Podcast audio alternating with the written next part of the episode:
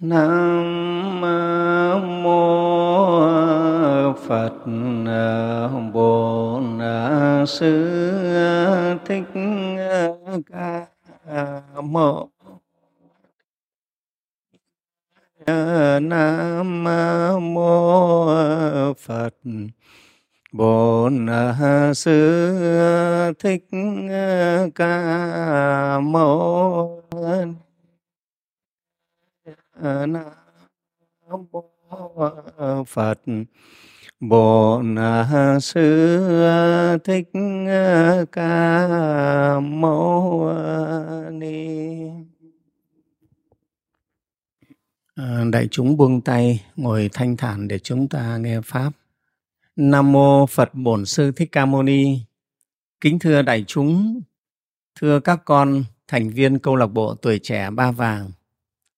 Hôm nay, ngày mùng 6 tháng 8 năm Tân Sửu chúng ta tiếp tục học kinh bát đại nhân giác. Trước tiên thì cho sư phụ gửi lời hỏi thăm tới đại chúng và tất cả các con. Mọi người có được khỏe không? Ừ. gia đình có bình an không? À, tất cả các con như thế đại chúng thế là sư phụ rất là mừng. Kính thưa đại chúng bài hôm trước thì chúng ta đã học qua cái phần tựa của bài kinh bát đại nhân giác và đang học vào cái phần à, chính tông. Phần chính tông thì mới học được hai câu đầu tiên thôi. Hôm nay chúng ta sẽ học tiếp nhé bây giờ chúng ta vào cái phần chính văn. Sư phụ đọc lại cái phần tựa một chút để đại chúng thấy được cái liền mạch của nó. Phần tựa này. Văn kinh vi phật đệ tử thường ư chú giả trí tâm tụng niệm bát đại nhân giác phần này sư phụ đã giảng cho đại chúng nghe rồi nghe không? Giờ chúng ta đọc tiếp cái phần chánh tông. À, cái điều giác ngộ thứ nhất đấy đệ nhất giác ngộ thế gian vô thường quốc độ nguy thúy tứ đại khổ không ngũ ấm vô ngã sinh diệt biến dị hư ngụy vô chủ.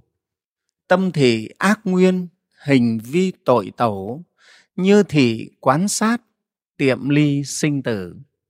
Dịch nghĩa là, điều giác ngộ thứ nhất, thế gian vốn vô thường, cõi nước rất mong manh, bốn đại lại khổ không, năm ấm là vô ngã, luôn sinh diệt, biến đổi, giả dối không có chủ, tâm là nguồn, việc ác, thân là rừng nghiệp tội, nếu quán sát như thế dần dần lìa sinh tử. Dịch thơ là, điều thứ nhất phải thường giác ngộ, đời vô thường quốc độ bở giòn. Khổ không tứ đại thon von năm ấm vô ngã có còn chi đâu. Đổi rời sanh diệt chẳng lâu, giả dối không chủ lý màu khó tin. Tâm là nguồn ác xuất sinh, thân hình dừng tội mà mình chẳng hay người nào quan sát thế này lần hồi sanh tử sớm chảy thoát ra. Đó đấy là phần dịch nghĩa và vần thơ. Thì các con uh, ghi lại để chúng ta theo dõi cái bài giảng cho nó được liên tục. À, giờ sang cái phần giảng giải. Cái điều giác ngộ thứ nhất này thì thưa với đại chúng là là một cái đức phật cho chúng ta một cái nhìn tổng quan chân thật về cái thế gian này về thân và tâm của chúng ta này. Cái điều giác ngộ thứ nhất đấy là cái giác ngộ rất tổng quan bao trùm về thế gian về thân và tâm của chúng ta. Như sư phụ vẫn từng nói đó vạn sự vạn vật trong thế gian này nếu chúng ta nói gọn lại thì trong một từ thôi gọi là thế giới. À, thế giới hôm trước chúng ta đã học rồi phải đó thế là thời gian giới là không gian nếu nói gọn lại cả cái thế giới này thì trong một cái cái cụm từ là thế giới thôi một thôi thế giới. Thế nếu mà nói đến hai từ trong nhà phật thì gọi là danh và sắc tức là vật chất và tinh thần các con ạ. Đấy, các con học triết học thì nói đến vật chất và ý thức hay là tinh thần đây là hai cũng là bao trùm hết cả cái thế giới này. Thế còn nếu nói là ba thì sư phụ vẫn từng nói với đại chúng ba thì gồm có thân này, tâm này và cảnh giới này. Thân và tâm của chúng ta và cái cảnh giới chúng ta đang sống. Đấy là cả thế giới rồi đấy. Đấy đấy là nói là ba. Và cái điều giác ngộ thứ nhất này nói những cái đặc trưng nhất của ba cái yếu tố này về thân, về tâm, về cảnh giới của thế gian. Ừ. thì hôm trước chúng ta đã học hai câu câu đầu tiên của cái điều giác ngộ thứ nhất và đó là thế gian vô thường quốc độ nguy thúy rồi. Nào các con đã được hiểu và thấm rồi đấy. Vào bài hôm trước là sư phụ kể cũng kỹ. Vào các con sư phụ nghĩ là nếu mà chịu nghe là thấm rồi đấy. Thế gian vô thường quốc độ nguy thí và hôm nay thì chúng ta học tiếp. À, chúng ta cố gắng hôm nay làm sao học hết được cái điều giác ngộ thứ nhất này nha. Thầy trò cố gắng. À, sư phụ đọc văn kinh câu tiếp theo nè. Tứ đại khổ không, ngũ ấm vô ngã. Thế gian vô thường, quốc độ nguy thúy. Tứ đại khổ không và ngũ ấm vô ngã. Bây giờ chúng ta sẽ học đến những cái từ rất là chuyên môn của phật giáo. Wow. tứ đại là cái gì? Wow. tứ là bốn, đại là lớn, là to lớn. Tứ đại là bốn cái thứ to lớn. Ừ, wow. Ở ngoài thế gian thì có cái từ gọi là tứ đổ tường, chắc các con nghe rồi, phải không? Tứ đổ tường là bốn cái thứ mà nó bao vây chúng ta không thể thoát ra được. Nhất là cánh mày dâu, cánh đàn ông ở ngoài đời, nghe không?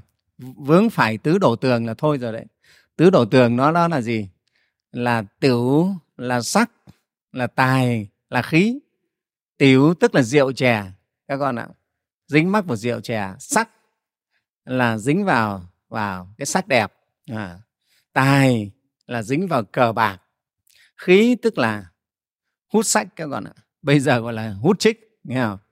Bốn cái này mà dính vào thì chắc chắn cuộc đời tàn lụi thân bại danh liệt các con ạ. Đó. tan nhà nát cửa. Ừ, đó. Cho nên ở thế gian người ta gọi là bốn cái này tử sắc tài khí là tứ đổ tường. À, nghe chữ đổ tường thì chúng ta nghĩ là tường nó đổ nó sập mình chết nhưng không phải. Cái chữ đổ này đổ và tường đều là tường vách cả. Cái đổ là cái vốc vách tường là cái bờ tường. Bốn cái này nếu chúng ta mắc vào thì nó như bốn cái bức tường con ạ. Nó bao bọc lại chúng ta không thể ra khỏi. Vào nó giam hãm nó nhốt chúng ta ở trong ấy. Dính vào bốn cái này là chúng ta bị nhốt ở trong giống như trong cái cái phòng cái nhà tù ấy các bạn cái phòng giam, bốn bức tường. Đấy gọi là tứ đổ tường. Chứ không phải là bốn cái này là đổ tường nhà. Mà bốn cái này, nó là bốn bức tường mà giam hãm chúng ta. Chúng ta thật khó vượt qua nếu mắc vào nó rồi. Giữ giam nhốt chúng ta và làm cho chúng ta đau khổ. Đấy. Đấy, ở ngoài đời có cái cụm từ tứ đổ tường. Sư phụ rất mong là tuổi trẻ ba vàng nha, không bao giờ dính mắc vào tứ cái đổ tường này nhé có con nhất trí không? biết nó là nguy hiểm, đừng dính mắc. Ừ. thế thì tứ đại ở đây là gì? Như lúc nãy sư phụ nói tứ đại là bốn cái thứ lớn, bốn cái to lớn. Mà bốn cái to lớn này là bốn cái thành tố căn bản để tạo thành thế giới vật chất các con ạ. Đó. Bốn cái thành tố căn bản để tạo thành thế giới vật chất này. Triết học thì họ nói là thế giới của chúng ta, cái hiện thực này là vật chất thế thì trong phật giáo thì thấy rằng cái vật chất này nó được cấu tạo từ bốn cái thành tố lớn. Đó là tứ đại là thứ nhất thì gọi là địa đại, thứ hai là thủy đại, thứ ba là hỏa đại và thứ tư là phong đại. Đó. Ở đây nói đến cái chữ đại này, địa, thủy, hỏa, phong nhưng có cái chữ đại này là muốn nói đến cái nguyên gốc, cái thể vô hình của vật chất ấy các con ạ. Chứ không phải nói đến cái vật chất cụ thể hoàn toàn đâu đó. À, địa đại ở đây các con nhớ không phải là cục đất hay là cái mảnh đất chúng ta không phải chỉ là cái cục đất hay là mảnh đất đâu mà nó chỉ tất cả những cái gì có tính chất cứng rắn ngưng tụ ngăn ngại ứ trệ thì đều thuộc về gọi là địa đại các con ạ. Chứ nghe chữ địa đại các con nghĩ ngay là cục đất thì không hẳn nghe không? Cái gì nó có tính chất ngưng tụ nó cứng rắn wow, nó ngăn ngại nó ứ trẻ cái đấy gọi là địa đại đó thủy đại thì không phải chỉ là nước H2O các con ạ, à, mà tất cả những cái gì có tính chất lỏng, lưu động, kết dính đều được gọi là thủy đại. Hỏa đại thì không phải chỉ là là lửa nóng mà kể cả kem lạnh cũng vẫn là thuộc hỏa đại. Và hỏa đại là tất cả những cái gì thuộc về nhiệt lượng, dù nóng hay dù lạnh đều gọi là hỏa đại cả các con ạ.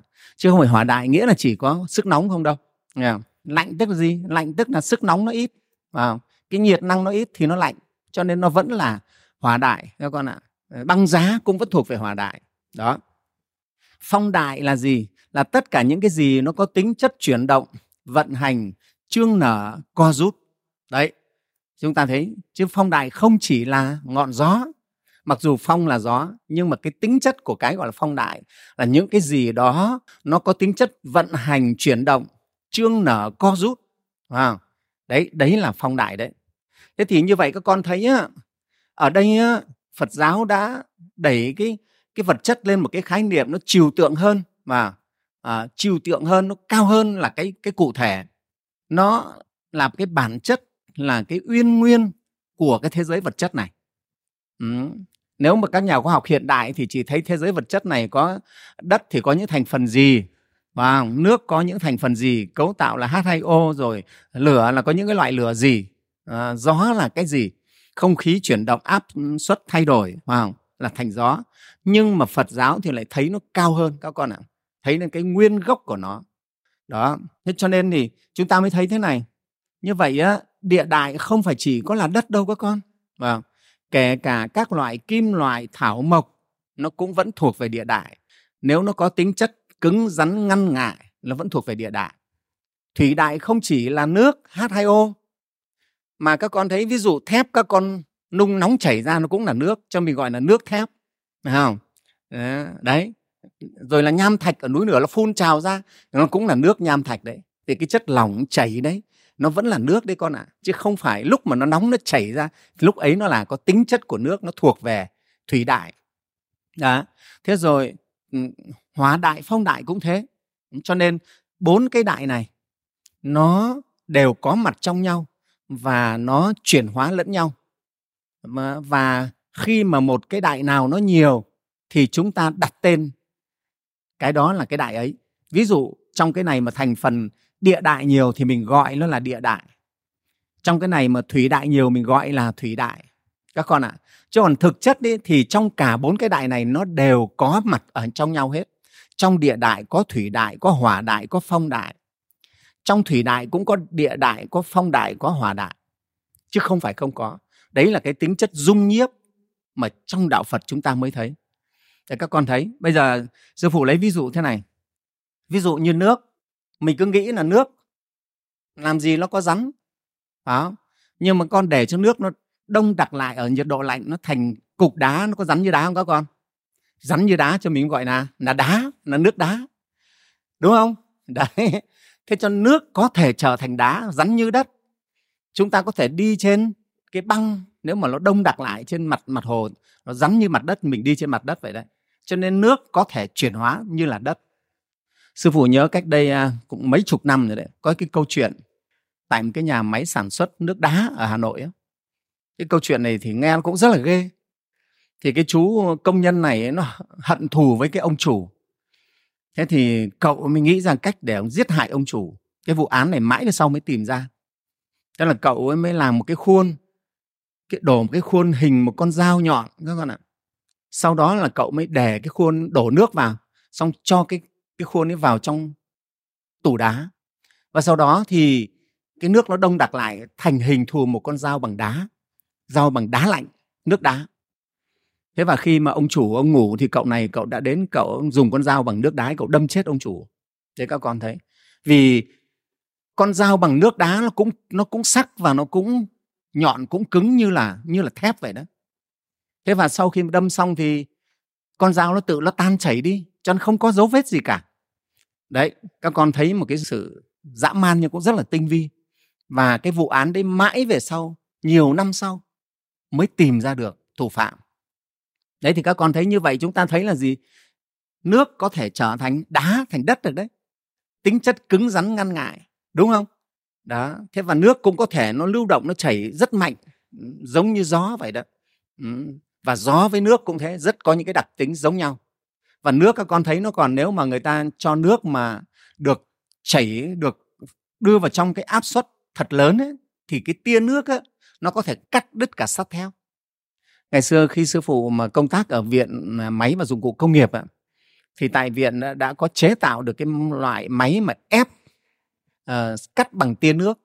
Người ta cho nước vào trong một cái áp suất cực lớn và cái tia nước nó bắn ra mà bắn mà cắt đứt được cả tấm thép các con ạ. Đấy chúng ta thấy không phải chuyện thường đúng không? Đấy như vậy là nước nó cũng có sức mạnh sức cũng rắn cứng chẳng khác gì đất cả. Đó thế tương tự như thế gió cũng vậy. Sức gió cũng thế cực kỳ mạnh.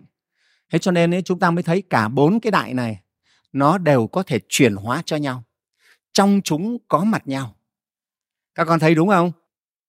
Đó đấy để mới thấy. Ừ.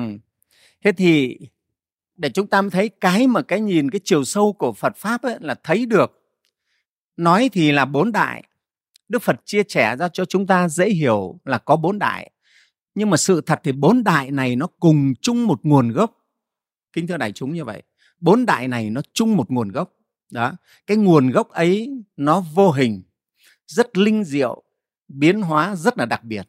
Đó, cái vô hình ấy, cái nguồn gốc ấy nó có thể biến ra thành đất, nó có thể chuyển hóa ra thành nước, nó có thể chuyển hóa thành lửa, có thể chuyển hóa thành thành gió nghe không?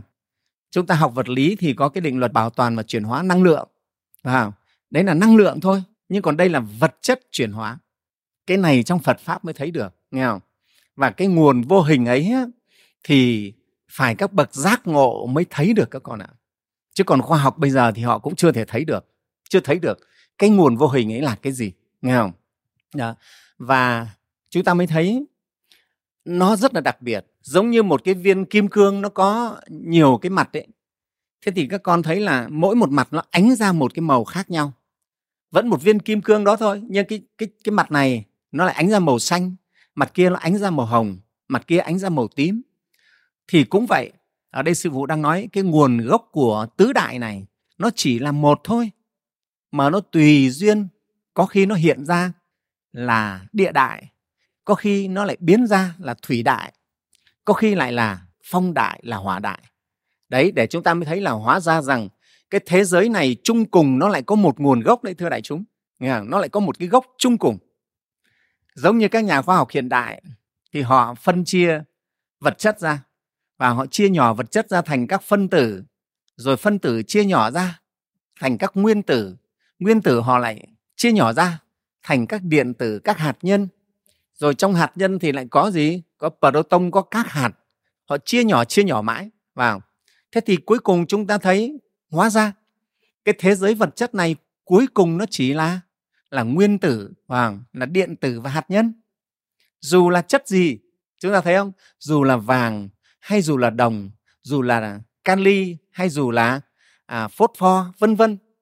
À, dù là thịt chúng ta hay là cây gỗ phân tích cho cuối cùng cũng chỉ là nguyên tử và là điện tử là hạt nhân mà thôi. Thế thì khoa học bây giờ thì mới đến được các cái các cái hạt nhỏ. À, sư phụ thì có nghe là họ đã, đã bắn phá và phát minh ra được những cái hạt rất là nhỏ nữa. Và bây giờ họ lại phát minh ra một cái nữa gọi là phản hạt các con ạ. Cái phản hạt này á khi mà nó gặp với hạt thì nó biến thành không.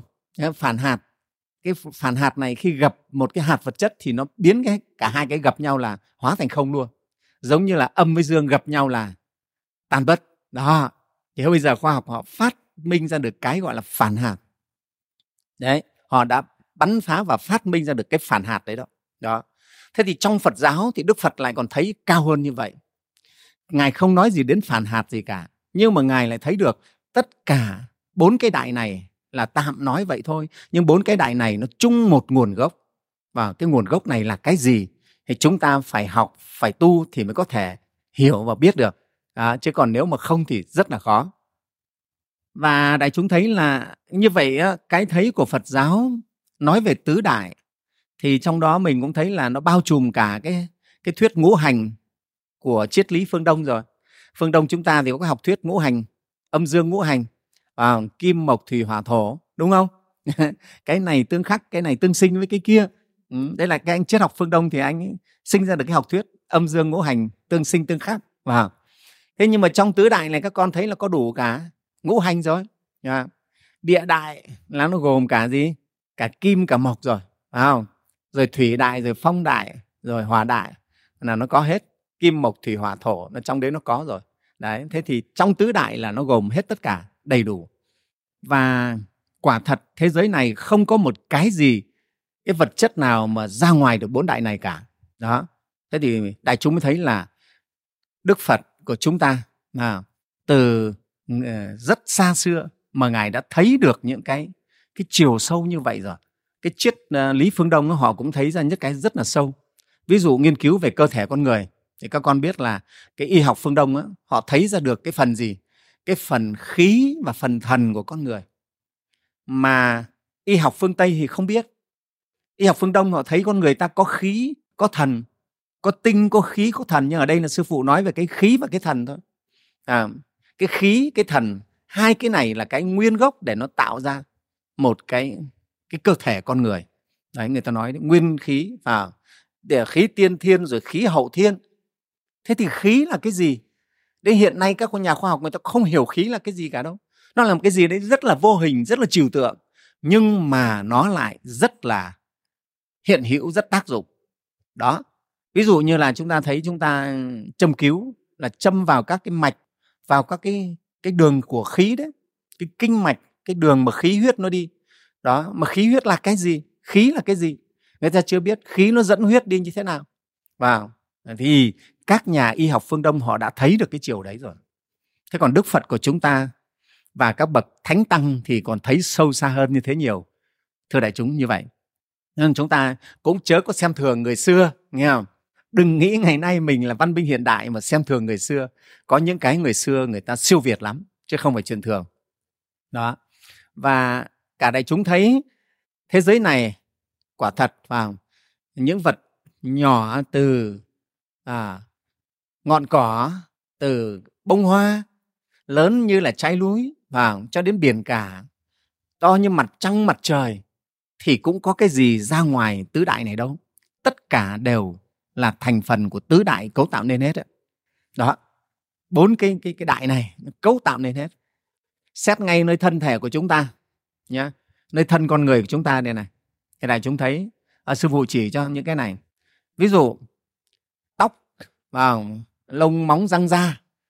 Những cái thứ mà rắn á, cứng rắn đấy nó thuộc về địa đại. À, à, nơi thân thể chúng ta. Ừ, răng này thịt này xương này gân này. Đó là thuộc về địa đại. Thế còn máu này à, đờm dãi à, nước tiểu vân vân nó thuộc về thủy đại. Ừ. hơi thở của chúng ta cái cái sự cử động của chúng ta nó thuộc về phong đại và cái nhiệt độ cơ thể của chúng ta thuộc về hỏa đại. Đó. Thì thân thể của chúng ta cũng được cấu tạo từ bốn cái đại này thôi. Bốn cái đại này. Thế và đại chúng biết là bốn cái đại này nó cũng tương tác với nhau, chuyển hóa cho nhau, như lúc đầu sư phụ nói đấy, chứ không phải không. Đó. Cho nên cái thân con người chúng ta trong Phật giáo được gọi là thân tứ đại. Nha thân tứ đại. Đại chúng nghe thường cái câu này. Trong Phật giáo thường nói thân tứ đại hay còn gọi tắt là tứ đại. Ở đây văn kinh thì nói ngắn gọn chân gọi là tứ đại thôi. Tứ đại tức là chỉ cái thân này. Nghe không? cái thân chúng ta được cấu tạo được kết tụ bởi tứ đại. Thế ở đây văn kinh nói rằng tứ đại khổ. À, tứ đại khổ không? Trước hết thì chúng ta bàn về xem cái tứ đại này khổ là sao. À, tứ đại đại chúng hiểu rồi. Là bốn cái chất lớn cấu tạo lên cái thân thể này địa đại thủy đại hỏa đại và phong đại. Cái thân này được cấu tạo nên từ bốn cái đại này. Thế tại sao mà văn kinh lại nói là tứ đại này khổ? À nó khổ là thế này. Thứ nhất bốn cái đại này nó cấu tạo nên thân thể chúng ta. Nhưng mà bốn cái đại này thường xuyên xung khắc à, với nhau. Này chúng thấy nó đấu tranh với nhau. Như ngũ hành ấy, thì nó họ họ nói là tương sinh và tương khắc. À, bốn cái đại này nó cũng có tương sinh nó cũng có tương khắc. À. ở đây sư phụ lấy ví dụ như là đất với nước vào nó cũng xung khắc nhau à, nước thì nó làm giã đất ra đất ấy thì nó ngăn ngại nó chướng ngại nước phải không? Đó thế cho nên nếu mà chúng ta ví dụ như người nào mà ăn nhiều quá phải không? ăn nhiều là cái thành phần của địa đại nó tăng. Địa đại nó tăng thì nó có trì trệ không đại chúng? Nó phì nộn nó trì trệ cơ thể đúng không? Đấy cái người nào mà béo phì đấy là địa đại đang tăng đấy thì nó ứ trệ máu huyết hết nó ngăn ngại người nào béo ục ịch ấy là máu huyết khó lưu thông mỡ máu mỡ biết làm cho khó lưu thông. Đấy có phải là địa đại nó đang chướng ngại thủy đại không? Đó. Thế còn người nào mắc bệnh mà thủy đại nhiều là sinh ra phù thủng à, đấy phù thủng các con thấy chân tay nó phù ra phù nề ra và nó ứ nước à, rất là sợ rất nặng nề cũng rất là khổ. Đấy đấy là thừa về thủy đại thủy đại nó thừa. Thế hỏa đại mà nhiều thì hỏa đại sao? Nó có tính chất là thiêu đốt. Hỏa đại nó thiêu đốt thì làm sao? Tâm can nóng nảy mà thân thể khô héo. Cho nên cái người nào mà hỏa đại mạnh là người nó gầy còm khô héo không có mỡ màng tươi tốt được. Hỏa đại mà mà mà mạnh là như vậy đấy. Đó hỏa đại. Lửa mà nó đốt đi thì nó đốt hết. Đất cũng phải khô nước cũng phải khô. đấy. Đó cho nên chúng ta thấy thế phong đại thì sao? Phong đại mà quá thịnh quá mạnh thì chúng ta biết rồi gió nó thổi nó đi đâu là lung lay hết tất cả. Cho nên chúng ta bị đau thì thường hay gọi là bệnh phong đấy. Bệnh phong bệnh phong tức là bệnh đau đớn. À, bệnh gió phong là phong thấp đấy. Đó thì cái phong nó đi vào nó làm cho xương khớp đau đớn gân thịt mỏi mệt hết. Đó thì khi mà cái cái phong nó mạnh và có những cái thức ăn mà nó khiến cho làm cho cái phong đại nó tăng thịnh ví dụ như là ăn nấm nhiều quá nó cũng làm cho phong đại tăng thịnh thì nó làm cho cơ thể đau đớn nhức mỏi. Đấy như vậy chúng ta thấy là bốn cái đại này tuy nó cùng nhau tạo nên cái thân thể của chúng ta nhưng bốn cái đại này nó lại xung khắc với nhau và nó chế ngự lẫn nhau nó đấu tranh với nhau. Cho nên chúng ta rất là khổ. Đấy sư phụ nói ví dụ bốn cái đại này ấy, nó tạo nên thân thể chúng ta giống như bốn con rắn độc ấy, mà lại giữ được nhốt trong một cái lồng nghe không? Suốt ngày nó cắn nhau. Cái này chúng thấy có mệt không? Đấy, nó cắn nhau trí chóe ở trong này. Nó ở trong một cái lồng mà, nó phải nhốt trong một cái lồng và nó cắn nhau. Thì chúng ta rất là vất vả. Thế nên chúng ta cứ phải làm cái người mà nhạc trưởng mà để điều phối và làm cái người gọi là quan tòa để mà xử kiện bốn cái cái đại này. Đấy, đại chúng thấy không? Cho nên hàng ngày chúng ta phải nghĩ hôm nay mình phải ăn cái gì để cho nó mát một tí cho nó bớt cái hỏa đi. Hôm nay phải uống cái gì? À, không người nó háo nước quá. Đây có đúng không? Đấy, các con thấy chúng ta cả ngày đều là cái người mà điều hòa bốn cái đại này thôi. Rất vất vả. Ăn uống à, mà không đúng cách là tứ đại này nó lại nó lại càng bất hòa. Cái nào tăng thịnh là chúng ta chết.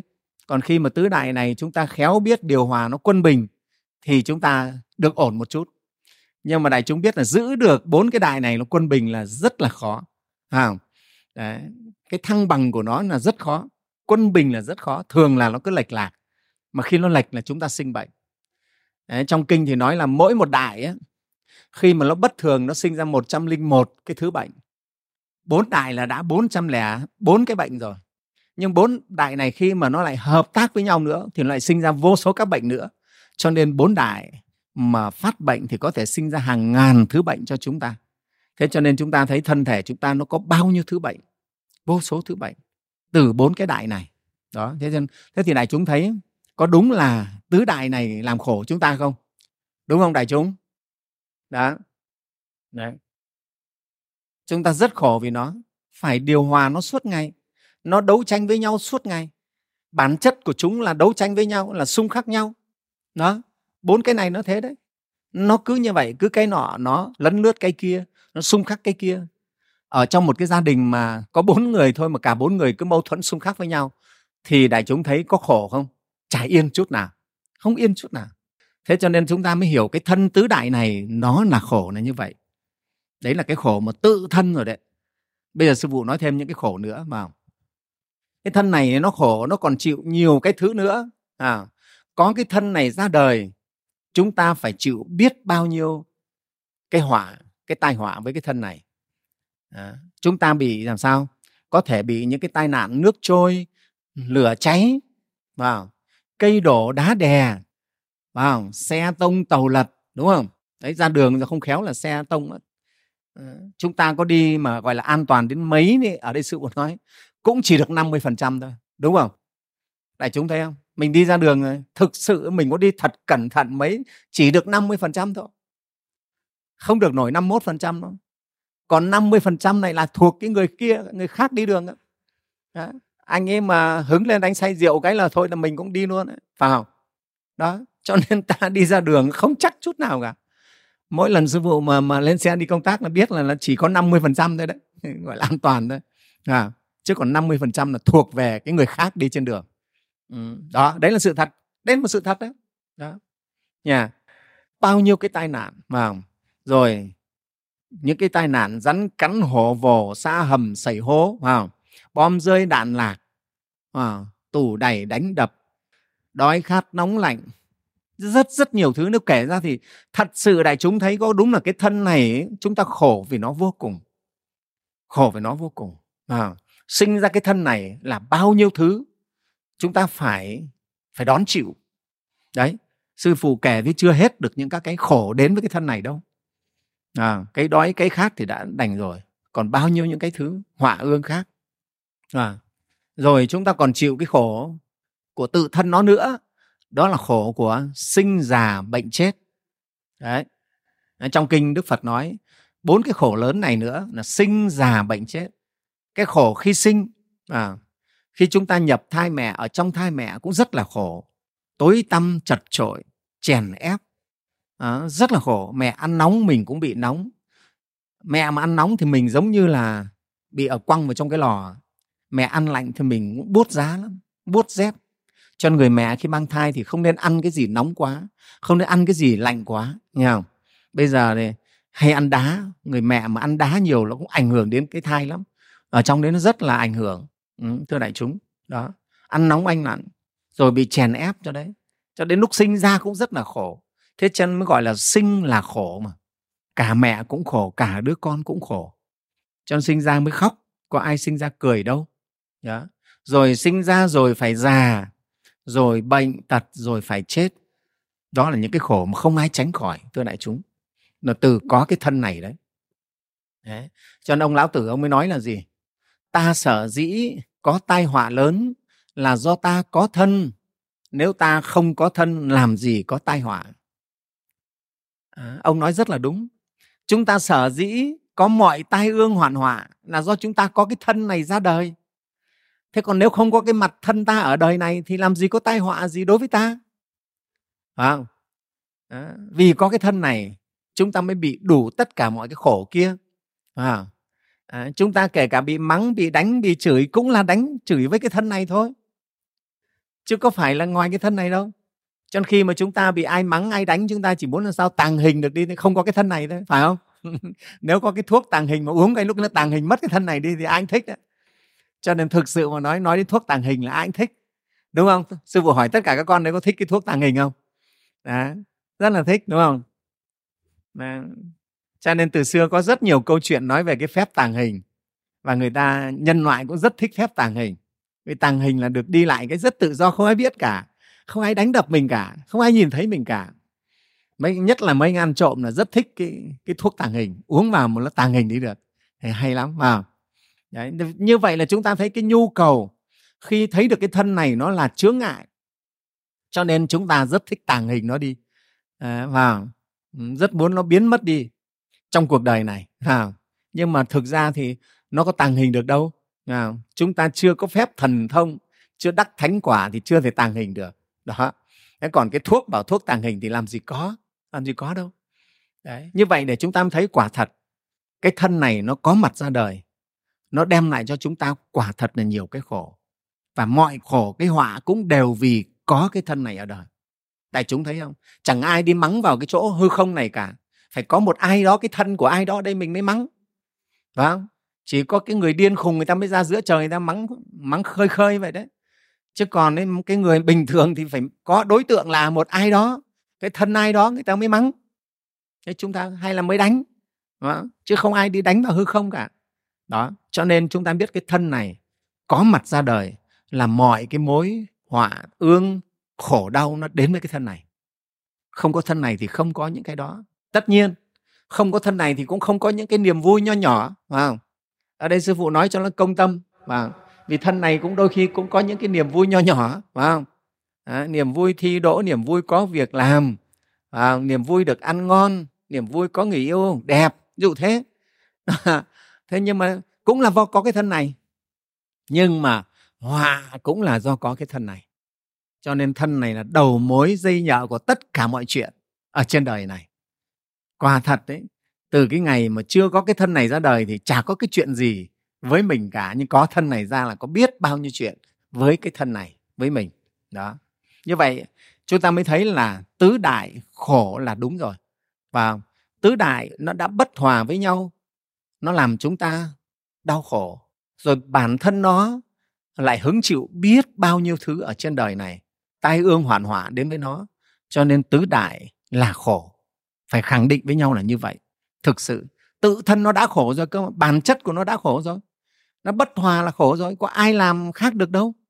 Đất với nước nó phải xung khắc nhau và nước với lửa nó phải xung khắc nhau. Cho nên chúng ta khổ là vậy đấy. Cả đời cứ làm cái anh nhạc trưởng để điều hòa điều phối thôi. Rất là vất vả. À, chúng ta uống thuốc là gì? Là để điều hòa mấy cái đại này đấy. Chúng ta đi bệnh viện là gì? Để chữa cũng để điều hòa mấy cái đại này đấy thưa này chúng đó, nó thay đổi một chút là chúng ta đau đớn. Nên cho nên là tứ đại là khổ đúng không đại chúng? Bây giờ chúng ta xem tiếp. Bây giờ nó không là sao tứ đại khổ không. Khổ học rồi bây giờ nó không là sao. Này cái này mới là cái rắc rối này à, không? Ấy ở đây có nghĩa là chẳng có thật. À, nó khổ nó không là nó không có thật. Nó đã khổ mà lại còn là không nữa nếu khổ mà nó cuối cùng là một cái gì đó có thật ấy, thì cũng khả dĩ chấp nhận được. Và thân này ví dụ chúng ta khổ sở suốt một đời rồi kết cục nó trở thành một cái thân bằng vàng hay một cái thân bằng ờ, kim cương thì thôi cũng được phải không? Nhưng mà nó khổ suốt một đời bao nhiêu chuyện rồi kết cục ấy thì chúng ta lại gì? Lại là một cái cái xác thối rồi tan rã không còn gì hết. Chúng ta thấy một nắm cho tàn nhưng mà cho tàn rồi cũng tan hết thôi chứ đâu có phải cho tàn mà cứ còn mãi đâu. Đó, cho nên cuối cùng rốt cuộc của cái thân này, cái tứ đại này, nó đã khổ mà cuối cùng lại là một con số không thật là to, đúng không? Kết thúc của nó làm con số không thật to. Ai sư phụ nói thật là cay đắng, đúng không? Chúng ta rất cay đắng. Nó làm mình khổ vô cùng mà tưởng được cái gì chứ bảo khổ để được cái gì, cuối cùng nó lại là con số không. Chúng ta mang về một con số không rất là to. Wow. thì đúng là cay đắng thật đấy, rất cay đắng. Ừ. thế tại sao mà nó lại không? Thì thưa đại chúng á, vì bản chất cái thân này là do bốn đại nó hợp thành à, bốn cái đại hợp thành thì đã gọi là duyên hợp mà thành thì nó không có thực thể. Sư phụ lấy ví dụ giống như ở chỗ cái hư không chỗ này nó chưa có cái nắm tay. Bây giờ sư phụ đưa bàn tay lên và co lại vào thì xuất hiện cái nắm tay. Đấy. Thế thì cái nắm tay bây giờ mới gọi là xuất hiện. À, còn lúc trước nó không có. Khi chưa co bàn tay lại bây giờ xòe ra thì nắm tay lại không tìm thấy đâu. À, tương tự như vậy chúng ta thấy vạn vật này nó đều là cái mớ duyên hợp như thế này thôi. Do duyên hợp cho nên nó không có thực thể. Cái chỗ nói không ở đây là nó không có thực thể. Nó không có một cái cái cái thể thật sự. Vì đã gọi là hợp mà thì làm gì có thật thể đó đại chúng thấy nha ừ, cũng vậy cái thân này của chúng ta nó là gì? Nó là tứ chi đầu mình hợp lại. Hay còn nếu nói là tứ đại hợp lại thì cũng vậy mà thôi. Đất nước gió lửa hợp rồi lại tan. Thế thì ngay trong khi hợp đó cái người có trí tuệ thì người ta hiểu được ngay trong khi hợp đó nó cũng vẫn là trống rỗng. Nó vẫn là trống rỗng. Đấy. À, cho nên mới nói là cái thân tứ đại này nó không nó là không. Nó không có thực. Chúng ta muốn tìm một cái thực gì của nó cuối cùng cũng không ra các nhà khoa học bây giờ thì họ phân tích họ tìm sâu vào. Nguyên tử phân tử họ phân tích nhỏ ra thì cuối cùng không tìm ra được vật chất nó là cái gì. Đến bây giờ các nhà khoa học không biết bản chất của vật chất là cái gì. Họ lại đang nghi là vật chất nếu phân tích đến cuối cùng nó biến thành năng lượng. Như vậy năng lượng thì nó dường như là không rồi có thấy gì đâu. Biến mất. Đấy, đấy vật chất ấy, mà chúng ta phân rã cho đến cùng thì nó biến ra thành một cái trường khác thành cái năng lượng dạng sóng mà thế thì như vậy chúng ta thấy có phải sóng thì là không không? Rỗng không có gì đâu. Sư phụ thì à, ngày xưa lúc mà chưa đi tu á đến ở, ở nhà bà cô thì nhà bà cô có cái vật mũi các con biết đấy vật mũi bằng điện á bằng pin ấy. Con mũi đang bay vo ve này vợt một cái nó nổ đánh đét một cái là biến thành con số không luôn. Đại chúng thấy không? Đét một cái là biến thành một làn khói không còn thấy đâu là con mũi nữa. Kể cả con ruồi đó biến thành làn khói không còn gì nữa. Thì mình cũng ngộ ra ngay quả thật cái thân này nó đúng thật là không thật. À, nếu bây giờ có cái vật thật to người chúng ta mà cũng dính vào cái vật ấy thì chúng ta cũng đét một cái cũng thành con số không thôi. Đó nổ một cái đấy. Đại chúng mình cho vào cái lò hỏa táng đó. Ừ, hỏa táng một điện một một hai tiếng sau ra là chả còn gì cả. Nếu mà họ đốt ở nhiệt độ cao nữa thì đến xương cũng không còn. Đúng là con số không đại chúng thấy. Nó như vậy đấy. Cho nên tứ đại này thật sự nó hợp, nó là duyên hợp. Cái thân này nó chính là rỗng không. Cái thể của nó là rỗng không không có thực. Đấy, không có thực. Ừ. một con số không. Trong khóa hư lục của vua trần thái tông có viết thế này. Rõ ràng thời gian trăm năm toàn ở trong sát na, thân huyễn tứ đại đâu thể lâu dài cái thân của chúng ta nó không thể lâu dài. Công danh cái thế cũng chỉ là một trường đại mộng. Phú quý kinh nhân khó khỏi vô thường hai chữ. Tranh nhân tranh ngã rốt cuộc thành không. Khoe giỏi khoe tài cứu kính chẳng thật. Gió lửa khi tan không già trẻ. Núi sông bại hoại mấy anh hùng. Đó trong cái bài khuyến phát tâm bồ đề. À, ngài trần thái tông ngài nói đấy vào phú quý kinh nhân thì khó khỏi hai chữ vô thường. Tranh nhân tranh ngã rốt cuộc thành không? Nó là con số không thôi. Cái thân vật chất này mà bản chất của nó lại là rỗng không? Ngày xưa lúc chưa đi tu á, sư phụ ngồi tư duy quán chiếu về cái chữ không này rất là nhiều và hiểu được. Cái thân chúng ta nó giống như cái kiêu gạch ấy các con ạ. Ta xếp xếp những viên gạch lại nhưng nhìn sâu ở bên trong thì thực sự nó là trống rỗng. Đấy thực sự thân chúng ta được xếp lại bằng những các phân tử nguyên tử. Giữa các phân tử nguyên tử nó đều có khoảng trống hết. Mà xét kỹ cho, thì như vậy cái khoảng trống là chính. Trong các phân tử, các nguyên tử cũng là những khoảng trống. Trong các điện tử cũng có những khoảng trống. Như vậy khoảng trống là chính đấy chứ. Và chúng ta cứ thế, chúng ta thấy như vậy khoảng trống, cuối cùng là khoảng trống hoàn toàn. Nếu chúng ta cứ mổ xẻ ra, thì chúng ta sẽ thấy tất cả vật chất đều là khoảng trống. Đúng không? Đại chúng thấy không? Sư phụ phân tích thấy có có hiểu được không? Đấy, các phân tử, các nguyên tử nó đều có khoảng trống. Xong rồi đến từng những hạt nhỏ nhất nó cũng có khoảng trống. Cuối cùng là cứ mổ xẻ mãi, chúng ta thấy nó trở thành khoảng trống hết. Cho nên quả thật tứ đại này là trống không, trống rỗng luôn đấy. Cho nên mới nói là tứ đại là không là như vậy. Đó, tứ đại là không. Thế thì cái chỗ này à, đại chúng phải tư duy kỹ cho sư phụ mới có thể thẩm thấu được cái chữ không này của nhà phật. Nó rất là sâu sắc. Nó rất sâu sắc chứ không dễ đâu. Nha. Nếu nói không thì chúng ta thấy khó lắm. À, nhìn thấy mọi cái nó sờ sờ trước mắt thế này mà lại bảo nó là không là sao? Thì chúng ta phải dùng cái trí tuệ của mình quán chiếu thật sâu mổ xẻ thật sâu thì chúng ta mới thấy được cái trống rỗng của vật chất. Vật chất bản thể là trống rỗng. Đấy bản thể của vật chất là trống rỗng. Hiện nay các nhà khoa học thì họ đang tiến tới cái chỗ, gần tới cái chỗ này. Họ mới thấy là vật chất ấy mà đi đến cùng thì nó biến mất. Đấy, đẩy nó đến cùng, nó tiêu đi mất, tiêu mất vật chất. Nó biến thành một cái dạng sóng, dạng năng lượng, dạng trường gì đó. Và họ không biết là vật chất đi đâu. Đó. Đấy. thế thì có phải là nó trống rỗng không? Đó. Nhưng mà đức phật thì đã thấy cái điều này từ xưa rồi. Từ xa xưa ngài đã thấy. Tứ đại này, cái thân thể này nó tuy là hợp vậy đấy nhưng nó trống rộng nó là con số không. Đó. Thế thì chúng ta ngẫm xem một đời chúng ta lăn lộn vất vả kết thúc thực sự nó chỉ là một con số không. Vào thì đúng là mình thấy mình cũng rất cay đắng nhé vào cay đắng. Và thưa đại chúng á, như vậy á văn kinh dạy chúng ta gì? Tứ đại này hay nói cái thân này nó khổ mà nó lại còn không? Xét cho kỹ. Đây là cái thấy thật cái nhìn bằng trí tuệ chứ không phải một cái nhìn hời hợt u mê. Cái nhìn bằng trí tuệ thấy cái thân này nó khổ thật mà nó lại còn trống rỗng là một con số không. Vào thì cái thấy của phật giáo rất là chính xác à, rất là đúng. Tất nhiên ấy, thì thế gian có nhiều người người ta nói đạo phật mình cứ nói đến cái chữ khổ. À, họ chưa nói đến chữ không nhưng cứ nói đến phật giáo là nói đến chữ khổ thì họ bảo phật giáo mình là bi quan là yếm thế là chán đời à, thế thì ở đây sư phụ nói là cái mà họ nhận định như thế là hoàn toàn sai lầm mà họ không hiểu biết gì phật giáo cả. Phật giáo là thấy đúng sự thật nói đúng sự thật và và nếu mà nói chính xác ra thì phật giáo là tôn giáo đem lại an lạc và hạnh phúc chân thật cho con người. Đấy. chứ không phải phật giáo là là tôn giáo khổ đâu. Phật giáo nói về khổ nói về sự thật cuộc đời nó là khổ vào để chúng ta thấy cho đúng. Không tự gọi là mê hoặc mình à, không tự bịt mắt mình.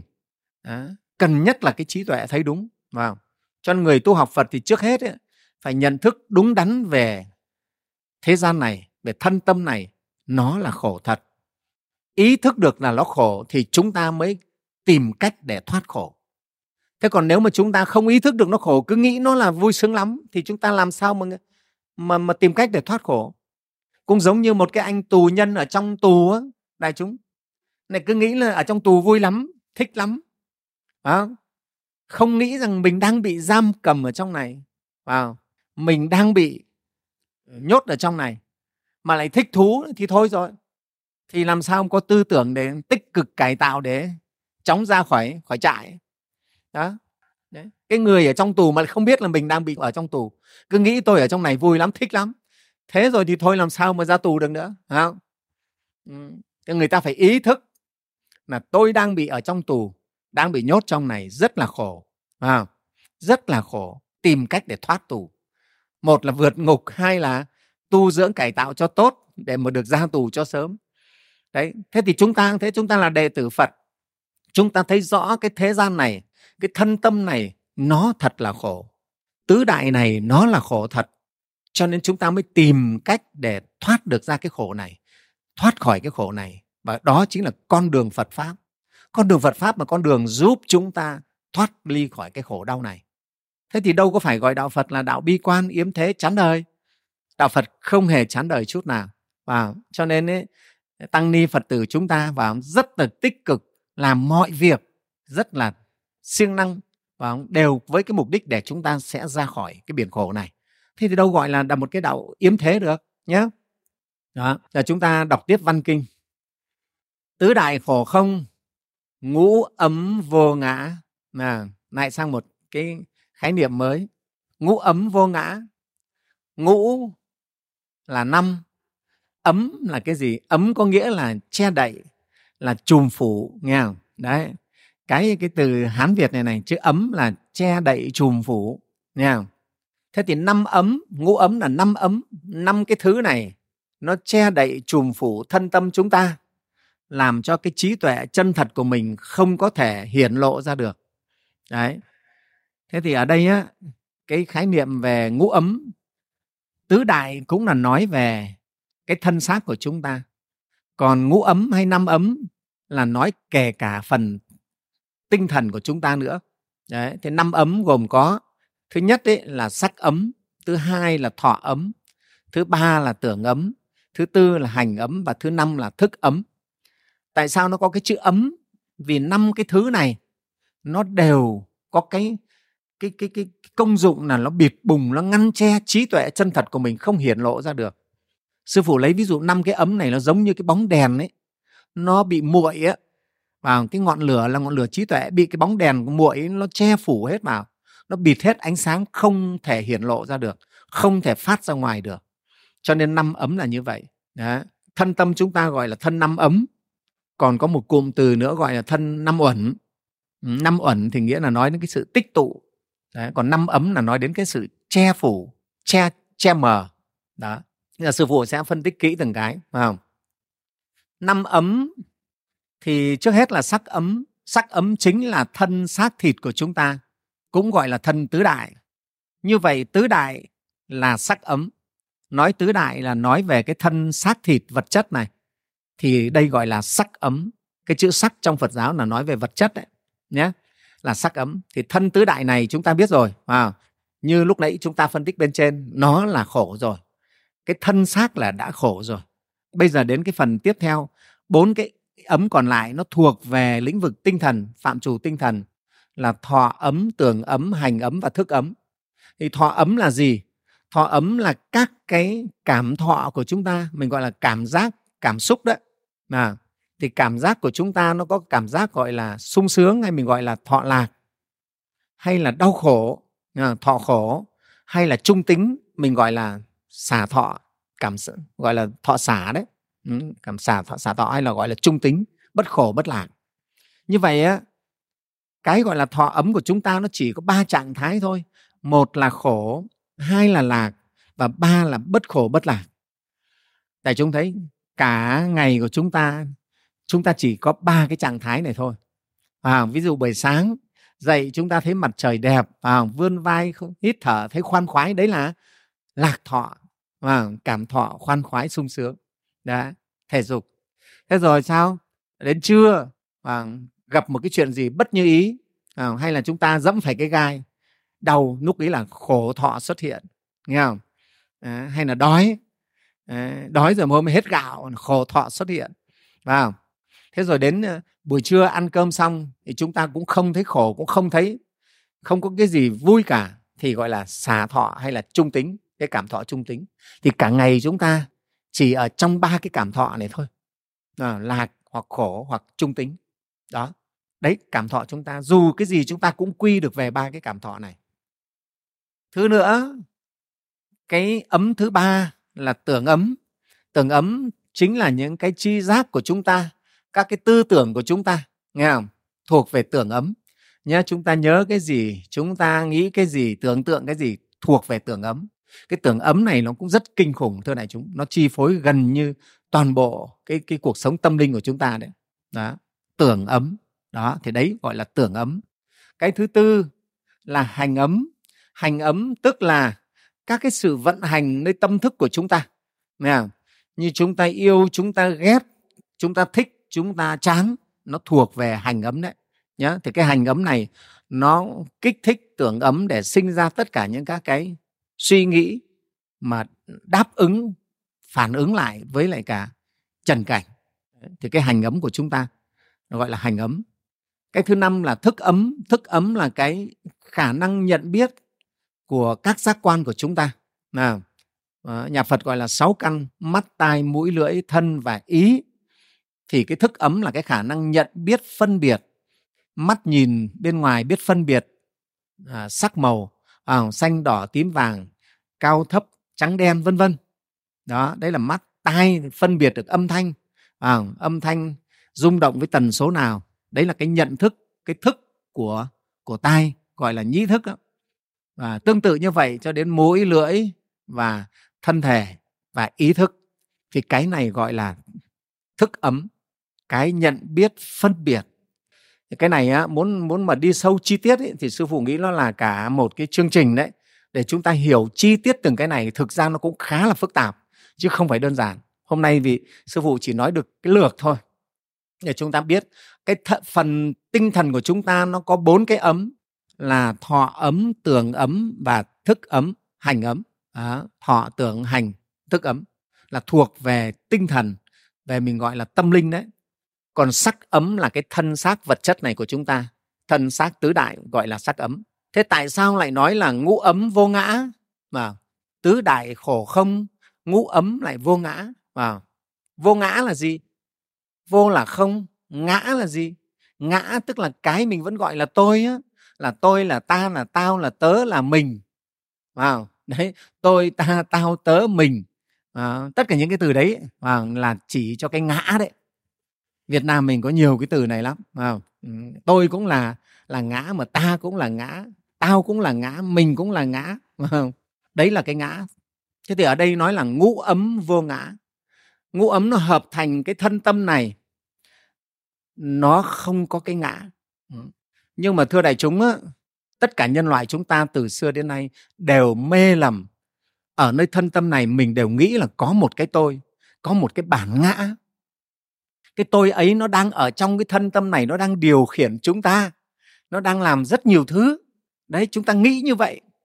Đấy, thưa đại chúng tất cả nhân loại từ ngàn xưa đến bây giờ vào đều nghĩ như vậy đều nghĩ là có cái tôi chứ có cái tôi ở đây chứ đấy. cái học thuyết vô ngã là cái học thuyết cực kỳ khó hiểu đại chúng mà nó là cái học thuyết đặc biệt nhất của Phật giáo đấy ừ. chúng ta phải học cái này phải nghiền ngẫm cái này ừ. phải nghiền ngẫm cái này à. thế thì ở đây á, văn kinh nói là ngũ ấm này là vô ngã nghĩa là trong cái thân ngũ ấm này vô ngã không có cái tôi không có cái ta sao lại như vậy mà à, bây giờ chúng ta thử tìm xem à, có cái ta cái tôi thật không? Nha. Bây giờ chúng ta thấy ví dụ nơi cái thân này tìm trong cái thân xác vật chất này trong cái sắc sắc thân này đã gọi là sắc ấm này đã xem có tôi ta ở trong cái sắc thân này không? Bây giờ hỏi cái tôi là cái gì? Nếu cái nơi cái thân xác này cái chân mình là tôi à? Thế bây giờ mình cụt chân là mất tôi à? À mấy anh thương binh anh cụt chân là anh mất anh ấy mất tôi thế thì như vậy không phải. Nếu bảo cái tay là tôi không phải. Cụt tay là mất tôi à? Không phải vẫn còn tôi. Đấy. thế bây giờ bảo cái gì? Ở trong cái lục phủ ngũ tạng này cái gì là tôi? Chúng ta thử phanh cái thân mình ra xem cái gì là tôi. Không? quả tim là tôi không? Không phải. Quả tim cũng không phải là tôi nó là quả tim. Chứ tôi không phải là quả tim. À, cái phổi cũng không phải là tôi. À, cái gan cũng không phải là tôi là đây là cái cái lá gan chứ không phải tôi đâu. Tại vì người ta có thể thay gan. Tim người ta cũng thay tim. Đúng không? Nếu mà thay tim là mất tôi nếu tim là tôi mà thay tim là mất tôi à, à là tôi chạy sang người khác à? Không phải không? Không phải. Có thể thay tim có thể thay gan. Thế dạ dày là tôi phải không? Cũng không phải. Người ta có thể cắt dạ dày đi hoặc là cắt hết không còn tí dạ dày nào. Thế ruột non ruột già có phải tôi không? Không phải quả thận có phải là tôi không? Cũng không phải. Tương tự như vậy bây giờ còn lại cái đầu chắc là quan trọng nhất, chắc cái tôi nó nằm ở chỗ cái đầu. Chúng ta xem là ở trong cái đầu này cái gì là tôi? Cái tóc không phải là tôi rồi, rất dễ hiểu. Cái tai cũng không phải là tôi, vì có thể bị cụt tai. Hàm răng có phải là tôi cũng không phải, vì có thể bị thay răng hết rồi. Mà bây giờ ta thay hết răng dụng hết răng. Cái mũi không phải tôi cái lưỡi cũng không phải tôi. Hay cái bộ não có phải tôi không? Bộ não cũng không phải là tôi. Đấy thưa đại chúng sẽ tới cái ngày khoa học ta tiến tới có thể người ta sẽ thay dần dần cái bộ não của chúng ta. Cái tôi là cái gì? Như vậy người ta tìm ngay trong cái thân xác vật chất này không thấy một cái gì gọi là tôi cả. À, chúng ta cứ phanh cái thân này ra chúng ta tìm cho kỹ đi. Bản thân sư phụ ngày xưa trước khi đi tu cũng ngồi quán cái này rất thường xuyên để tìm xem trong cái thân xác này có cái gì là mình không, là tôi không. Hóa ra quả thật không thấy một cái gì là tôi.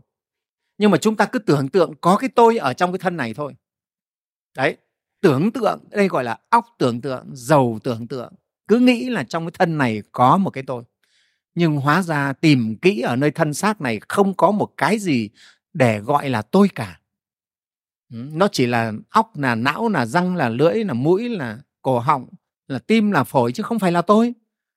Nó có tên riêng của nó nó có phải là tôi đâu. Đấy. chẳng có một cái gì ở thân thể này được gọi là tôi cả. Nó có tên riêng mổ ra bộ phận nào có tên của bộ phận đấy không dính dáng gì đến cái chữ tôi của mình cả. Thế bây giờ tìm trong cái phần bốn cái ấm còn lại xem có tôi không? Bây giờ tìm trong cái, cái thọ ấm cảm thọ. Thì đại chúng thấy chúng ta cảm thọ thì nó thay đổi suốt ngày sáng thì thì vui sướng, trưa thì đau khổ, chiều thì mơ màng. Thế thì cái nào là tôi? Phải cái sướng là tôi thì cái khổ lại không phải là tôi. Thế cái khổ mà là tôi thì cái sướng lại không phải là tôi. Đó, đại chúng thấy. Như vậy ba cái cảm xúc này, không có cái nào là tôi cả. Sướng là sướng, khổ là khổ chứ không phải là tôi. Đó, như vậy chúng ta thấy cảm thọ cũng không phải là tôi đấy chúng ta thấy bắt đầu cái cái tư duy cái nhìn rất là khách quan của Phật giáo đấy. Mà cái này ấy, trong nhà Phật cũng gọi là minh sát tuệ đấy để chúng ta thấy minh sát là trí tuệ rất là sáng suốt thấy rõ thấy rõ sự thật luôn. À, cảm thọ không có một cái gì là tôi cả. Nó thay đổi suốt ngày như trong chóng. À, à, buồn vui thay đổi. Thứ nữa là gì? Tư tưởng. Tưởng ấn có phải là tôi không? Cái này chúng ta thấy cái tưởng ấm này thì nó quay chóng mặt luôn phải không? Quay chóng mặt luôn. Là nghĩ nghĩa là liên miên miên man. Và nghĩ a nghĩ b đông tây nam bắc đủ hết ấy, trên trời dưới đất. Và miền nam miền bắc nó nghĩ tứ tung như vậy. Thì cái nghĩ nào là tôi? À, cái nghĩ ở miền nam thì không phải là cái nghĩ miền bắc. À, không phải là tôi. Và chả có một cái nghĩ nào là tôi cả. Nó thay đổi liên tục như vậy đấy tưởng đấy. Rồi hành vào cái yêu cái ghét cái thích cái chán là hành đấy. Cái đấy có phải là tôi không? Lúc tôi thích thì tôi không chán và mà lúc tôi chán tôi lại không thích. Đó thế thì cái ấy có phải là tôi không? Cái thích mà là tôi thì cái chán là là, là đứa nào? Phải không? Cái yêu là tôi thì đến lúc ghét là đứa nào? Đó như vậy chúng ta thấy cũng không phải. Thứ tư là cái thức ấm thức ấm là cái phân biệt nhận biết. Thì phân biệt nhận biết này nó thay đổi theo duyên trần cảnh thưa đại chúng. Cảnh thay đổi thì nhận biết thay đổi luôn. À, ta nhìn thấy cảnh vui thì ta biết ở cái cảnh vui đến lúc nó sang cảnh buồn thì ta lại biết cái cảnh buồn trong này. Thì cái nào mới là cái là tôi? Chúng ta nghĩ kỹ mà xem sẽ thấy quả thật. Cả bốn cái thuộc lĩnh vực tinh thần này thọ tưởng hành thức đều không tìm ra cái tôi nó nằm ở chỗ nào đó tìm cho kỹ đi không thấy cái tôi nào. Cái thân bằng vật chất lù lù thấy được thật sờ được thật thế này còn không thấy là cái tôi đâu. Thì cái tinh thần mơ hồ à, vô hình này làm sao mà có cái tôi được chứ? Đại chúng thấy không? Ở đây sư phụ nói là cái thân vật chất sờ được đây hẳn hoi mà còn không tìm thấy cái tôi mắt nhìn thấy là hoi đây còn không móc được ra cái tôi nó nằm ở chỗ nào ở cái thân vật chất này. Thì huống hồ cái cái tinh thần vô hình này làm gì có thể có cái tôi được? Ta cứ suy luận là ra thôi. Một cái là rất cụ thể, sờ được, cảm nhận được còn không tìm thấy cái tôi, thì cái tinh thần là cái rất mơ hồ, vô hình, vô ảnh, làm sao mà có tôi được chứ? Cho nên tao suy ngay ra là bốn cái ấm còn lại cũng không có cái tôi trong đó. Tìm cho kỹ nó không có cái tôi.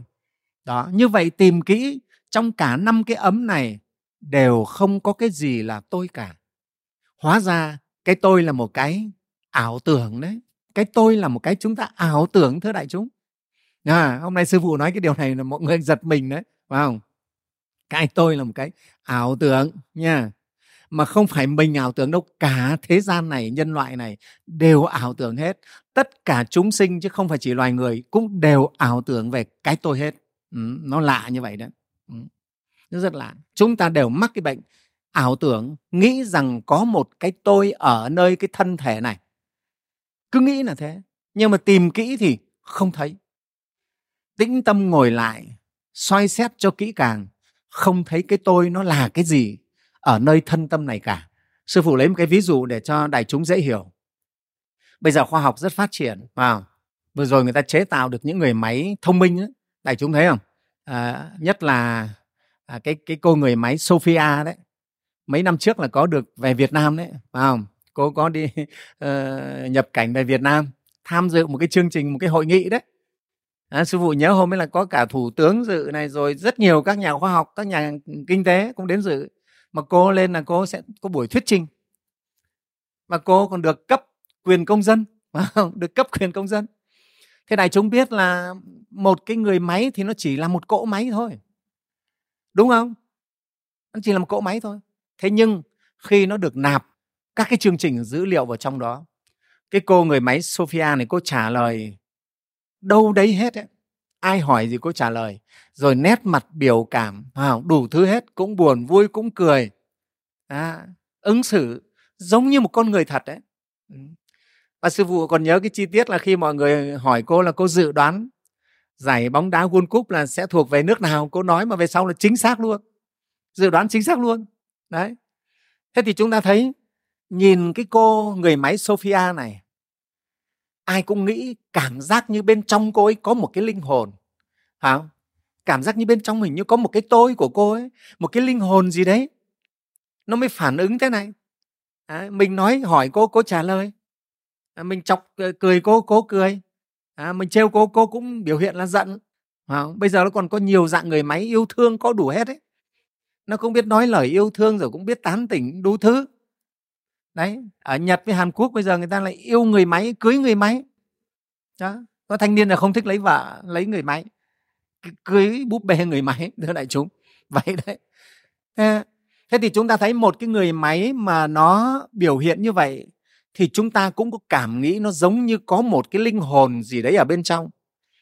Cảm giác như vậy đại chúng thấy xem nó biết trả lời nó biết phản ứng à, nó biết dự đoán. À, thế thì sao? Thế, thế thì tự nhiên chúng ta đều có một cái suy nghĩ hình như có một cái gì đấy ở bên trong không?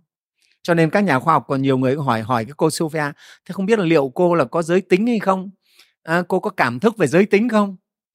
Thế rồi là cô có có thấy là là là là cô có một cái trí tuệ phát minh không? Thì cô bảo tôi thì chúng tôi thì không có giới tính, chúng tôi là người máy không có giới tính, nhưng mà tôi biết là tôi là người nữ. Đấy, trả lời như vậy ừ, đó. Thế này chúng thấy. Thế thì chúng ta thấy là à cái lầm này là cái lầm chung của nhân loại. Cái thân thể chúng ta thực ra mà nói, nó vận hành không khác gì cái cô người máy Sophia nó rất là tinh vi thôi chúng ta chỉ là tinh vi hơn như vậy thôi. À nhá tất nhiên chúng ta khác với cô Sophia ở một cái điểm thôi. Chứ cô Sophia này á, mà các nhà chế tạo người ta nạp thêm nhiều cái phần mềm thông minh nữa thì sư phụ nói là cô sẽ cực kỳ thông minh luôn. À, rất thông minh chắc chắn cái đầu óc một người thường chúng ta không thể bằng cô được. À, nhưng mà cô ấy vẫn chỉ là một người máy. Có đúng không? Vẫn chỉ là một người máy nó vẫn khác hẳn một con vật sống không bằng một con chó, không bằng một con mèo. Mặc dù cô biết phản ứng, đó, nhưng mà xét cho kỹ, cô cũng chỉ là một bộ máy mà thôi, một cỗ máy mà thôi.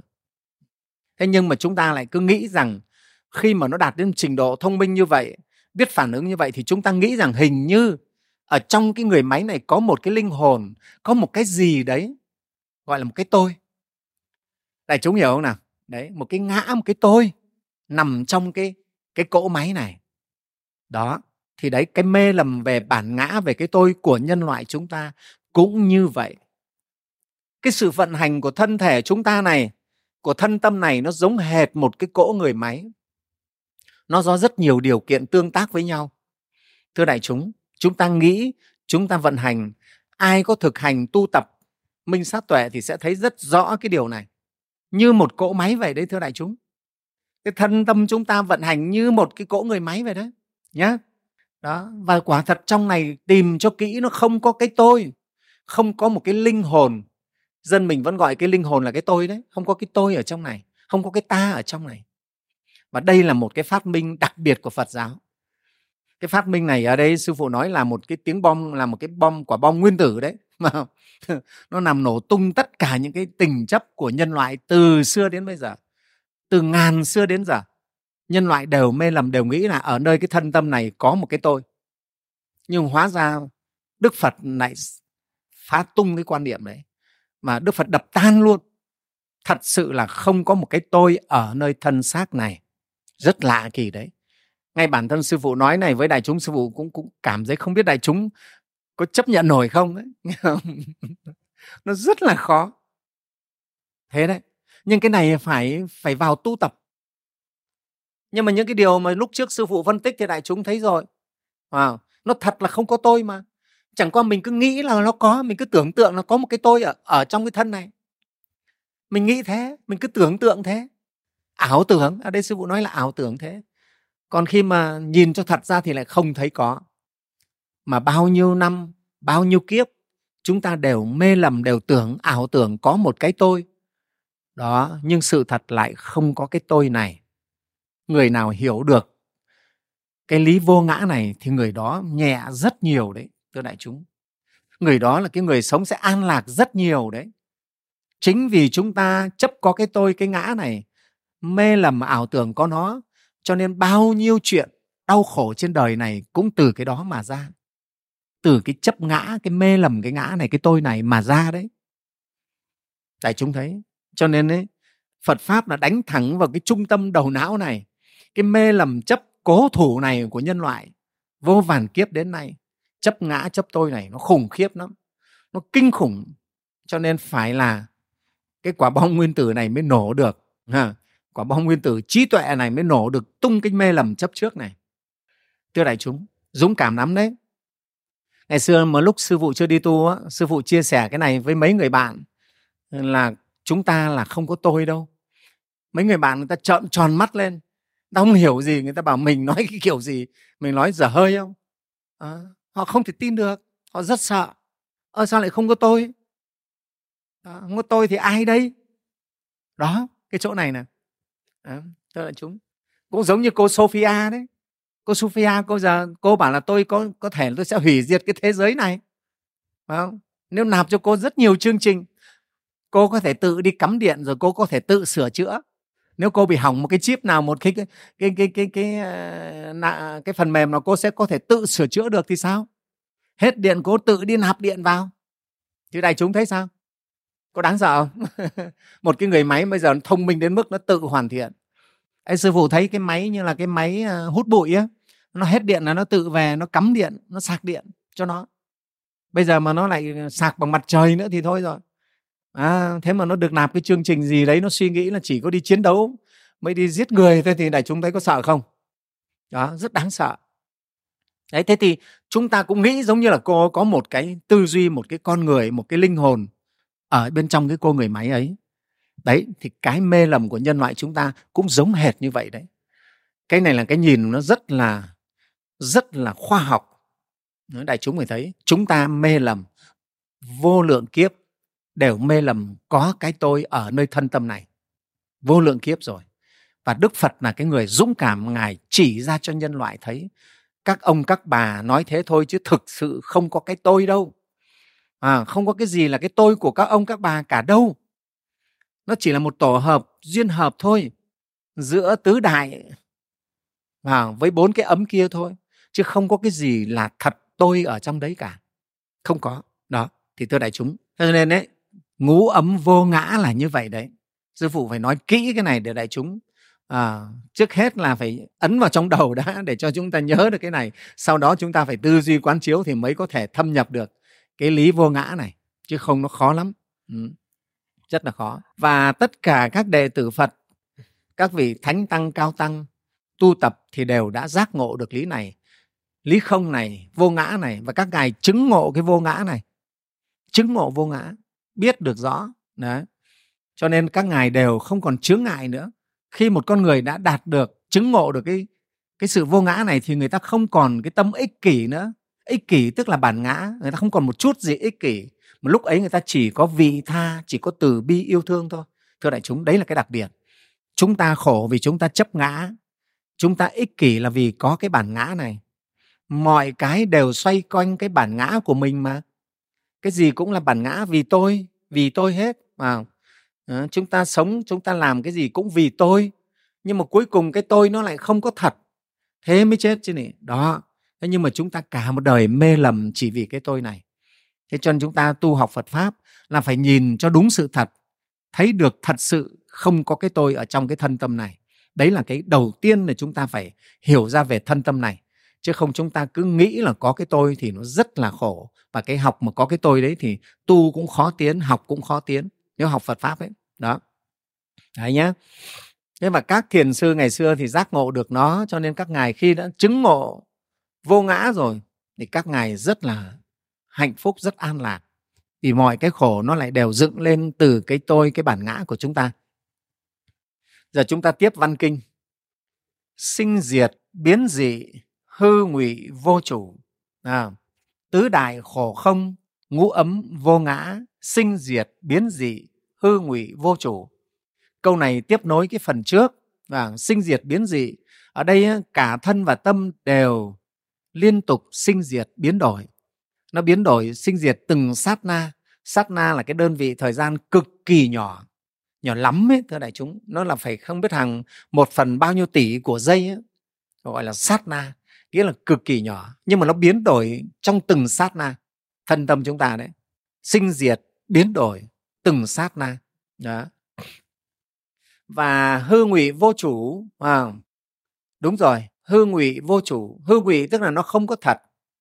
Cái thân tâm này của chúng ta nó giống như bóng trăng ở dưới đáy nước à, giống như người ở trong mộng. Đó không có thật đâu thưa đại chúng nghe không? Chúng ta mộng, chúng ta thấy cũng có người này, người kia ở trong mộng, cũng cầm tay nhau đi chơi. Nhưng tỉnh mộng chả còn thấy ai. Không thật. Chúng ta ở trong trong giấc mộng chúng ta thấy đủ các cảnh ấy. Cũng thấy trời mây non nước đi tắm biển các thứ, nhưng mà xong rồi chả thấy biển, thấy nước đâu. Tỉnh mộng là tan hết. Đó, hay là như trăng ở dưới đáy nước, nhìn thấy trăng mà không thể bắt được trăng, không thể mò được trăng. Thì cái thân tâm của chúng ta nó cũng mộng mị nó cũng hư ngụy như vậy. Cái chữ huyên hư ngụy tức là nó giả dối không có thật. Cho nên ấy, chúng ta chỉ gọi là tạm hiện ra trong bảy tám chục năm ở trên đời này rồi tất cả lại biến mất hết thôi. À, ở đây sư phụ nghĩ là chắc là trong màn ảnh chúng ta đây không có ai sinh vào từ năm à, 1900 cả phải không? Trước năm 1900 chúng ta không có mặt ở trên cái trái đất này. À, và sau năm 2000 ở đây sư phụ nói 2100 là chúng ta cũng không còn ai có mặt ở trên đất này nữa. Nó chỉ là một chút thời gian hiện ra thôi. Và đại chúng thấy ví dụ 100 năm đời người của chúng ta so với cái, cái dòng thời gian của vũ trụ này chúng ta là con số không. Có đúng không? Chúng ta có 100 năm chứ 1.000 năm. 4.000 năm lịch sử của dân tộc mình so với cả cái dòng thời gian của của vũ trụ này cũng vẫn là con số không. Không là gì cả chúng ta chỉ là một cái chớp tắt rất là nhanh thôi. Trăm năm cũng chỉ là một chớp tắt so với cả một cái dòng thời gian vô tận này. Từ quá khứ vô tận cho đến tương lai vô tận, rất là nhanh, thưa đại chúng. Cho nếu chúng ta dùng cái này mà quán chiếu thì mới thấy cuộc đời này nó quá là mong manh, nó chỉ như một tia chớp lóe lên rồi mất ngay. Rất là nhanh đấy, thưa đại chúng. Thế cho nên mới nói nó hư ngụy mà. Hư ngụy mà lại vô chủ. Vô chủ nghĩa là không có không có bản ngã đấy bản ngã tức là chủ, cái ngã tức là chủ là là ta là tôi. Chúng ta vô ngã, không có chủ thể. Thân này không có chủ thể, tâm này cũng không có cái chủ thể gì cả. Vậy đó. Thế mà tất cả đều biến đổi, đều sinh diệt từng giây từng phút. Đó. vua trần thái tông thì nói, đầu xanh chưa mấy lúc, tóc bạc đã sớm điểm xương. Ngày vui vừa đến thì ngày điếu cũng đi theo một bao máu mủ, nhiều năm khổ luyến ân tình. Bảy thước hình hài, buông lòng tham mê tài bảo. Thở ra khó mong được hít vào, ngày nay không bảo đảm ngày mai. Sông yêu chìm nổi, lúc nào thôi, nhà lửa đốt thiêu bao giờ tắt. Nghe không? trên cương vị của một vị vua, mà ngài cũng giác ngộ về cái thân tâm này. Ngài nói là cái thân tâm này làm sao?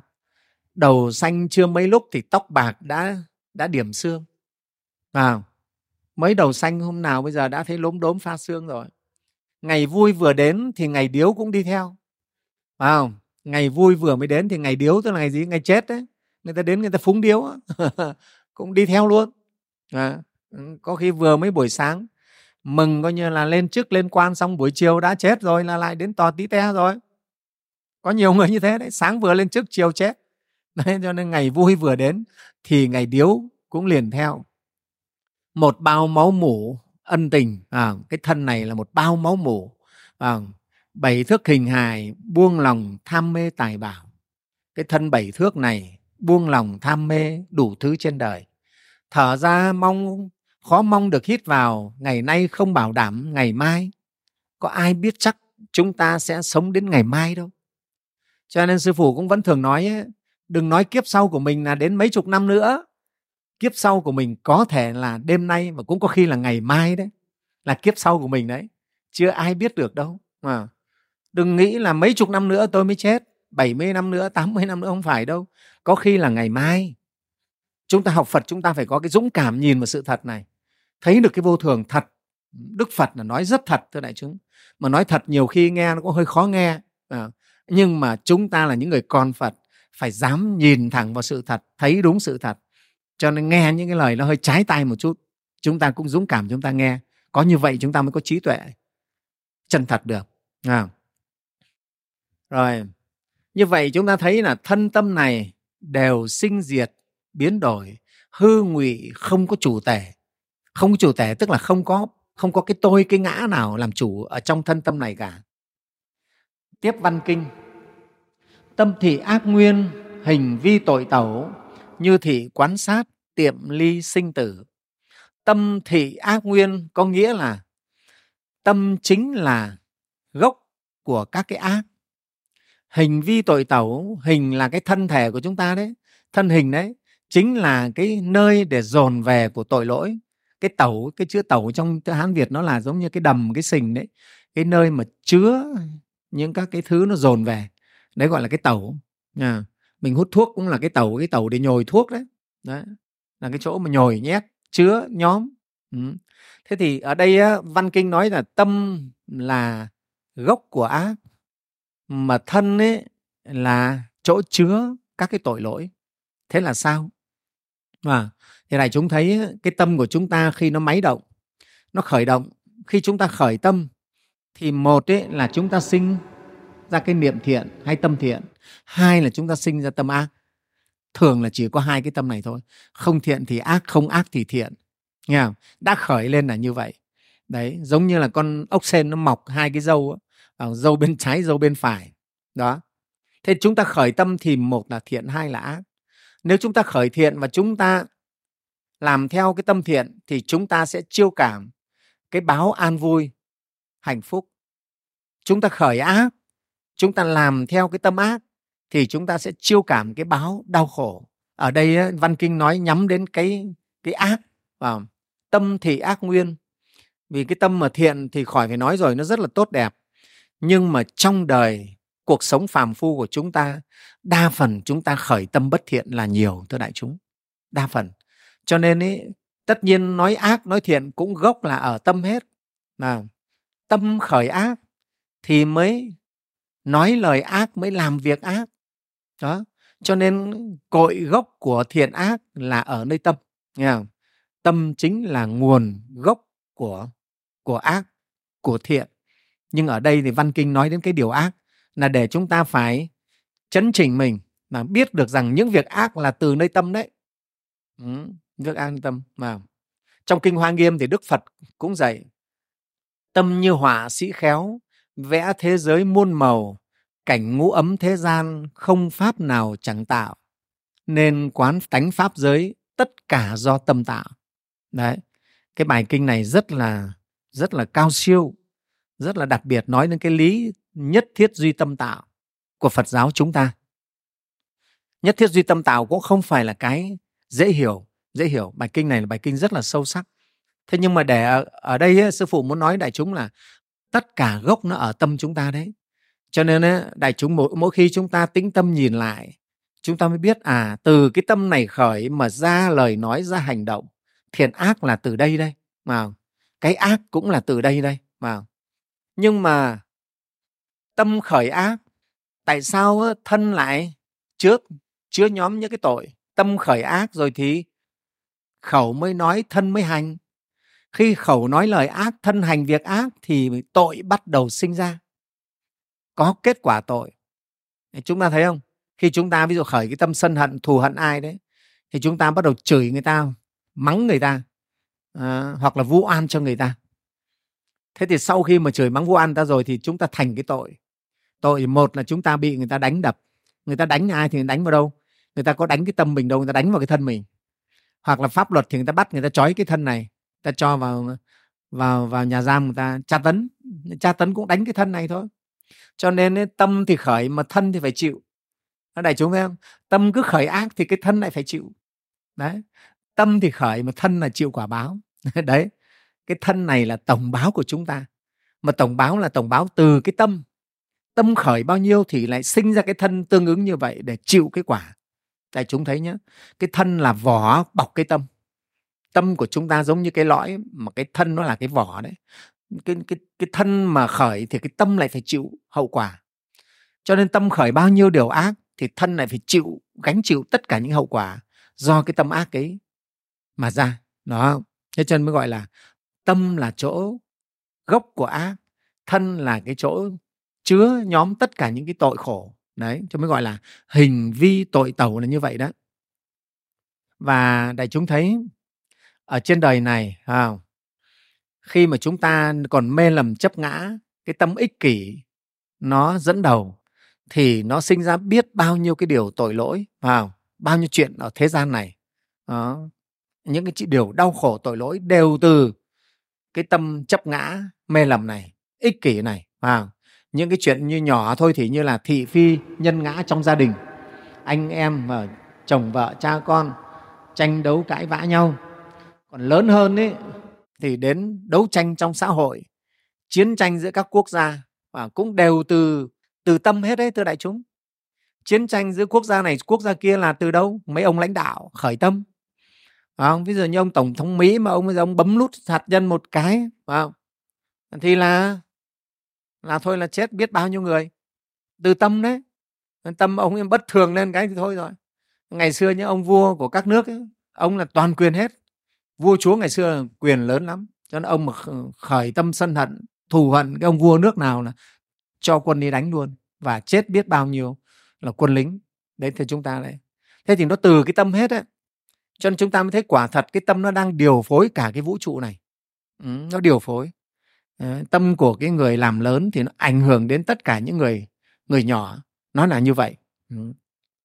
và xã hội bây giờ thì luôn luôn đề xướng cái việc mà kích thích phát minh khoa học, khích lệ những cái sự tiến bộ của các cái văn hóa nghệ thuật, với cái mục đích đều là đem lại cái an lạc, cái hạnh phúc cho cho nhân loại. Thế nhưng mà chúng ta thấy rằng dù là khoa học, dù là nghệ thuật đi chăng nữa thì cũng không thể ngăn chặn được cái tâm ác của con người. Đại chúng thấy không? Văn minh đến bây giờ chế tạo ra người máy rất thông minh. Nhưng mà con người ta vẫn ác. Con người ta vẫn có thể sẵn sàng giết nhau hàng loạt thưa đại chúng. Chế tạo vũ khí giết nhau hàng loạt hay là vũ khí sinh học. Đấy để mà giết nhau. Ừ, làm những cái thứ thuốc độc để hại nhau. Thì đại chúng thấy cái tâm ác nó có hết được đâu. Khoa học càng phát triển nhưng mà cái tâm ác không hết. Cho nên chúng ta thấy rất cần đó phải là có phật học. Và cần phải phát huy phật pháp và chỉ có phật pháp mới có thể trị được tận gốc cái tâm ác, cái tâm bất thiện người ta. Và như vậy mới dứt được nguồn gốc của khổ đau. Đó.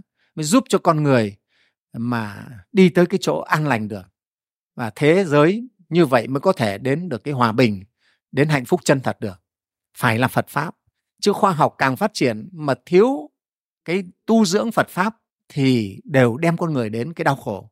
Như chúng ta thấy bây giờ rất khoa học gọi là khoa học đấy sư, sư phụ không nói là văn minh. Khoa học phát triển đến rất là tối tân. Như thế này mà con người vẫn đau khổ có hết được đâu. Vẫn tham lam vẫn sân hận chiến tranh tàn phá giết hại nhau. Không hạnh phúc. Ờ, sư phụ mới nghĩ là nếu để mà phát minh được những cái này ấy, thì Đức Phật của chúng ta hơn 2.500 năm trước Ngài thừa sức có thể phát minh tất cả mọi cái này. À, các loại máy móc tối tân này. Tại sao Ngài không dạy chúng ta phát minh ra? À, vì Ngài biết cái này nó thật sự không hẳn đã đem lại hạnh phúc cho con người. Mà nhiều khi còn đem lại khổ đau ấy, thưa đại chúng. Cho con người nữa. Chứ Đức Phật làm sao Ngài không biết? Ngài biết hết. Nhưng Ngài không dẫn chúng ta đi theo con đường ấy. Mà Ngài dẫn chúng ta phải quay về phải không? khai phá cái tâm mình và điều phục quản lý cái tâm mình rèn rũa cái tâm mình thì chính cái tâm này mới là cội nguồn của hạnh phúc hay khổ đau à, đó cho nên đức phật là nhắm vào cái này. Đức phật đi khác với nhân loại của chúng ta bây giờ. À, khác hoàn toàn đấy. Ngài đi con đường rất khác. Và chúng ta học phật là chúng ta cũng sẽ đi con đường này. Con đường này mới dẫn chúng ta đến cái hạnh phúc chân thật được. Chứ nhân loại bây giờ này chúng thấy khổ đau không? Cái khổ đau này cũng do cái phát minh khoa học bây giờ nhiều quá đấy. Không phải không đâu. Phải không? Con người khai thác thiên nhiên tàn phá thiên nhiên vì cái ích kỷ cái bản ngã của mình. Đó chứ còn nếu chúng ta mà học Phật pháp thì đâu đến cái cái mức này. Cho nên Phật pháp mới có thể cứu giúp được thế gian này. Thế thì hôm nay bài à, kinh này dừng ở đây. Sư phụ xin à, chúc cho đại chúng vào học được hết cái phần thứ nhất này, chúng ta hiểu được những cái rất là căn bản về thân tâm, về thế giới này, thế gian này. Nó là những cái nguyên lý rất căn bản. Nếu giác ngộ được cái điều thứ nhất này, chúng ta đã bớt đi rất nhiều khổ đau rồi đấy. Bớt rất nhiều đấy mà nếu mà giác ngộ hết cả tám cái này ở đây sư phụ nói giác ngộ tức là chúng ta phải thấm thâm nhập đó chứ không phải chỉ học qua tai đâu mà phải thực hành quán chiếu thâm nhập à, thì chúng ta sẽ hết khổ đau. Cho nên ở đây mới nói là sao? Nếu mà thường quan sát như vậy á thì sẽ dần dần lìa sinh tử vâng à, nếu mà chúng ta thường xuyên quan sát đấy văn kinh dạy đấy vâng tiệm ly sinh tử mà đúng không? Như thị quan sát thì tiệm ly sinh tử. Cứ như thế này mà chúng ta quan sát tư duy nghiền ngẫm thì dần dần chúng ta sẽ ra khỏi sinh tử. Chúng ta biết được nguồn gốc của thiện của ác. Chúng ta bỏ ác chúng ta hành thiện à, thì dần dần tự thân chúng ta sẽ ra khỏi khổ đau ra khỏi luân hồi sinh tử. Thì sư phụ chúc đại chúng à, chúc đại chúng tinh tấn chúc các con câu lạc bộ tuổi trẻ vào nhiều sức khỏe chăm tu học nhé, để chính mình được thâm nhập Phật pháp và làm lợi ích cho nhiều người Nam mô Thường Tinh Tấn Bồ Tát Ma Ha Tát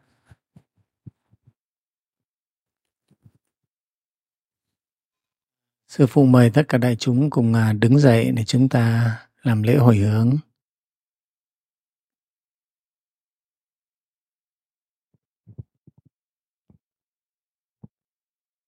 Nguyện ờ, đem ờ, công ờ, đức này hướng về khắp tất cả người đệ tử và chúng sinh đều trọn à, thành à, Phật à, đạo.